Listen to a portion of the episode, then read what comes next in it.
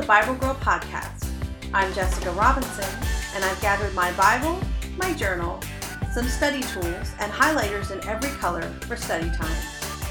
From the practical to the inspirational, I pray that these podcasts give you the tools and motivation to be a Bible girl too. Greetings and salutations. Welcome to episode 113 of the Bible Girl Podcast. I hope all of you out there in Bible Girl land are staying safe and uh, are healthy. I'm excited to dig into today's topic. We're continuing on our series of some slower spiritual disciplines, some practices that will help you um, slow down a bit and uh, reflect on Christ and spend time with Him instead of just busy doing for Him. A lot of times in our, even in our like daily devotions or our daily quiet time, we focus on doing. We we try to read so many verses. We try to to finish um, answer all the study questions or whatever. And We're focused on doing. Um, these spiritual disciplines that we're going over this month are things that force us to to slow down and to not do so much and just be in the presence of God and allow Him to speak to us. Today, we're going to be talking about a spiritual practice called Lectio Divina. And I know immediately when you hear that, you know, it's it's Latin and it sounds old and um, it may sound Catholic to some of you who um, are of the Catholic tradition. Um, and it is a monastic uh, mon- monastic practice that was dis- first established in the sixth century by Benedict of Nursia. Um, but then uh, in the 12th century was formalized more into the four-step process that we're going to be discussing today. Christians all over the world in many faith traditions have used it to abide in Christ and hear his message to them. The words Lectio Divina is Latin for sacred reading. It's a slower, more reflective method of reading scripture. Traditional Bible study methods uh, use inductive study, commentaries, looking up word meanings, making lists and charts. Uh, these are all really important methods of studying God's Word, but they often take a more knowledge based approach as opposed to a more um, ingesting the Word approach this uh, process of Lectio Divina is a slower approach, looking for something in the passage that God has for you to see. It consists of reading the text four times and paying attention to it in a way that you might not when you're specifically studying the passage. I'm going to give you um, I'm going to go through the four movements and then I'm going to give you a few tips to help you. But before I do that, I just want to say for those of you that are wondering, you know, the, the differences between study and sacred reading and um, kind of how that works out in, in day-to-day life and in practical ways. Um, I, I have found that for me, um, I don't study the Bible every day and I I don't do uh, Lectio Divina every day. Um, I I kind of have a, a a rhythm that suits the season of my life, what's going on at the time, and um, some days I do one, some days I do the other. Um, a lot of times it kind of falls around weekends and weekdays, where on weekends, when I have a little more time, I will do passages um, using the Lectio Divina method because I um, I don't have to rush and I can, I can be slow and be quiet. Whereas during the week, oftentimes I have a limited amount of time, so it's easier to do study so that you can just study until your time is up and then pick up where you left off the day before. Um, that's kind of how it works for me, although seasons of my life have been very different. Um, when I was going through a lot of my cancer treatments and stuff, you know, Bible study was difficult. I mostly um, existed off of sacred readings of scripture, slowing down, reading smaller passages multiple times. Um, and that was very helpful to me during that season of my life. Um, you know, there's no, uh, um, there's no perfect way. There's no right or wrong way necessarily. Um, I would caution against an overabundance of one or the other all the time. Um, I think these two methods of, of more like an inductive Bible study and then the sacred reading, I think they work together very well. And I think that there's um, a an issue if all you ever do is study the Bible, you uh, start to see it as a textbook and you don't really see it as as a, a chance an opportunity to get to know at a heart level the God of the universe.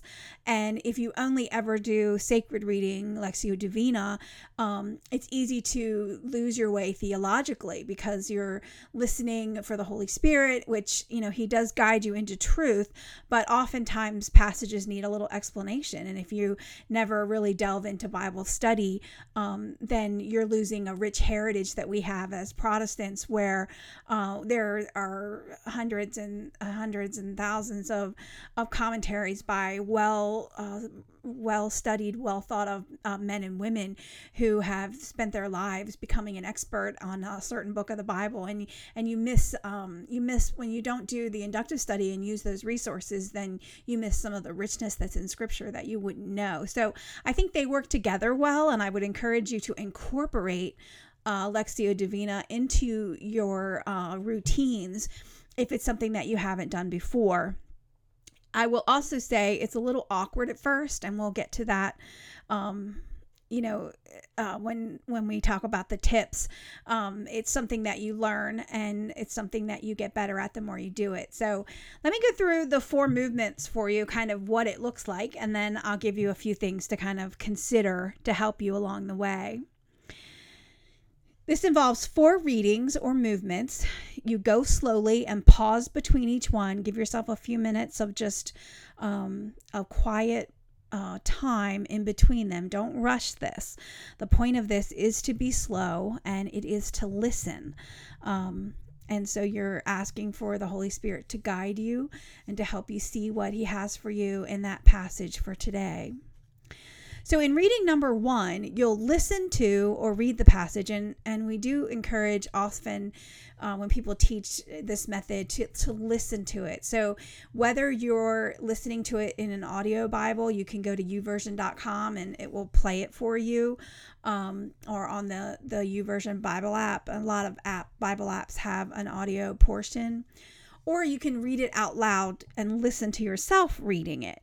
Um, but it's it's often this method is done well being audible. So we encourage you to listen to it. Um, if you're going to read the passage yourself, read it aloud. Um, if you're going to listen to someone, follow along in your Bible and just listen to what they're they're reading to you. And as you do, you're listening for a word or a short phrase that stands out to you. It's often something that makes you pause. It might seem the loudest to you.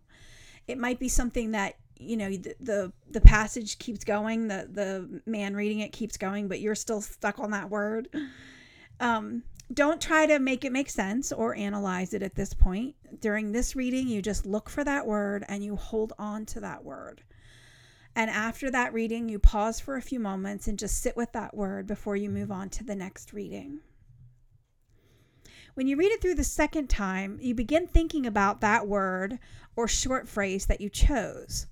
How does it relate to your life right now? Pay attention to any emotions or physical reactions that you might have as you contemplate it. Sometimes you might tense up or you might feel relaxed. Um, there might be uh, something that kind of clicks in you and it gives you joy, or something maybe that you don't really understand.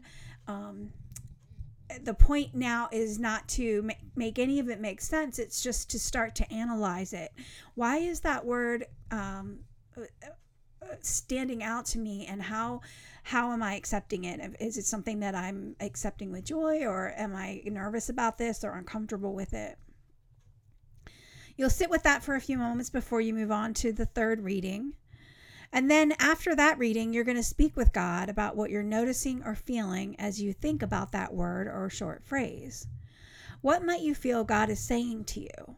Is there an invitation in there, something that God is inviting you to? Um, this is your opportunity to talk to God about it, to ask Him what He, why He might have drawn your attention to that verse, why that word stood out to you, why that phrase means so much and uh, in in your life right now, and talk to Him about it.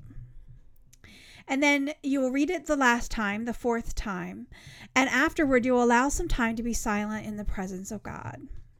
Rest in His love for you and His word that speaks to you and before closing, spend a bit of time writing down your thoughts in your journal or in a study notebook. Ruth Haley Barton, in her excellent book, Sacred Rhythms, she talks about Lectio Divina and she reminds us that as we sit in that last uh, reading, we sit in the presence of God and we recognize that it's His responsibility to work in us. You know, if there's an invitation that God has for you, He's the one that gives you the desire and the will to do it. He's the one that will empower you. And so, in that last reading, we just rest in that. We rest in knowing that that the work, the labor, um, is is God's, and that He will will utilize situations in our lives to build these things in us as we cooperate with Him. And so these four readings are just a way to awaken yourself to um, the passage in a, in a slower, fresh way, in a way that allows God to speak and draw your attention to what He wants you to see. Now, here's a few tips to help you.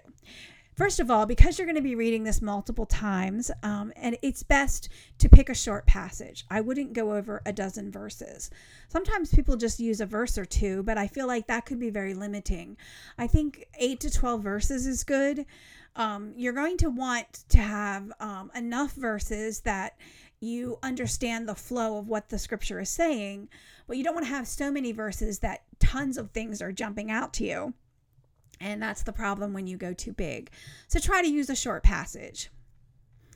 Um, don't force anything and don't expect the earth to shake. Don't expect that the first time that you do this, you're going to have this profound thing uh, that God's going to speak to you about. He, he may, he may not. It, it's a practice that we learn over time, just like anything else. Just like you learned how to cook, just like you learned how to t- play the piano or play a musical instrument or knit or crochet. There's there's something about it that you just do it badly and then you get better at it. Once you get more confident, I think you'll really enjoy this method of contemplating on the truth of the Bible. But at first, it might feel a little different because it's something new and it's supposed to. That's not um, that's not a, a bug. That's not something that means it's wrong or that you're not doing it right. Um, that's how new things feel. They feel weird and awkward until we do them more. Since it's been around a long time, there's a lot of adaptations to this method. The one I'm providing is how I've come to use it um, from a lot of, of sources that are more Protestant than monastic or Catholic. But a quick Google search will give you lots more information if you want it. And um, I would recommend um, reading um, Sacred Rhythms by Ruth Haley Barton if you want to learn more about this and other slowed down methods of spiritual disciplines. There's a lot of information out there, and uh, there's certainly nothing wrong with adapting it to, uh, to how it works for you.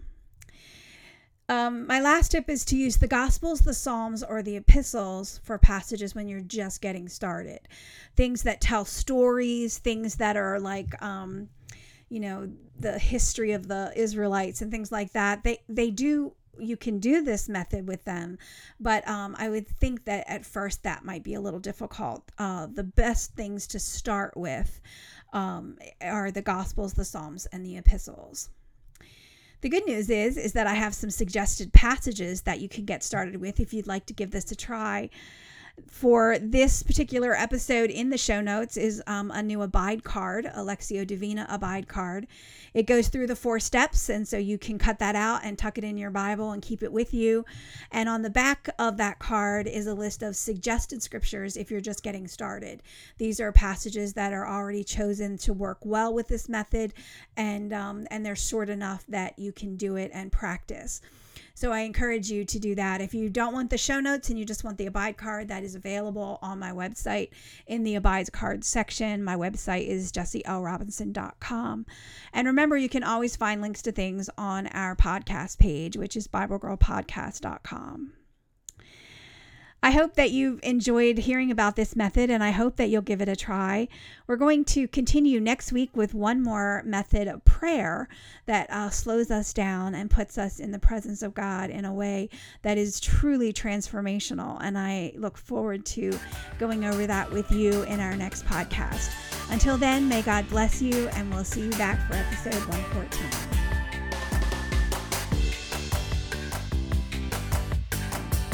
Thanks for listening. Go to BibleGirlPodcast.com to email me, download show notes, sign up for my newsletter, print the monthly scripture writing list, and listen to past episodes. Join the Bible Girl Facebook group to get the latest podcast news and to interact with me and other listeners. I'm all over social media as Jessie L. Robinson. That's J E S S I L. Robinson. I'd love for you to friend or follow me. Join me again for another episode of Bible Girl.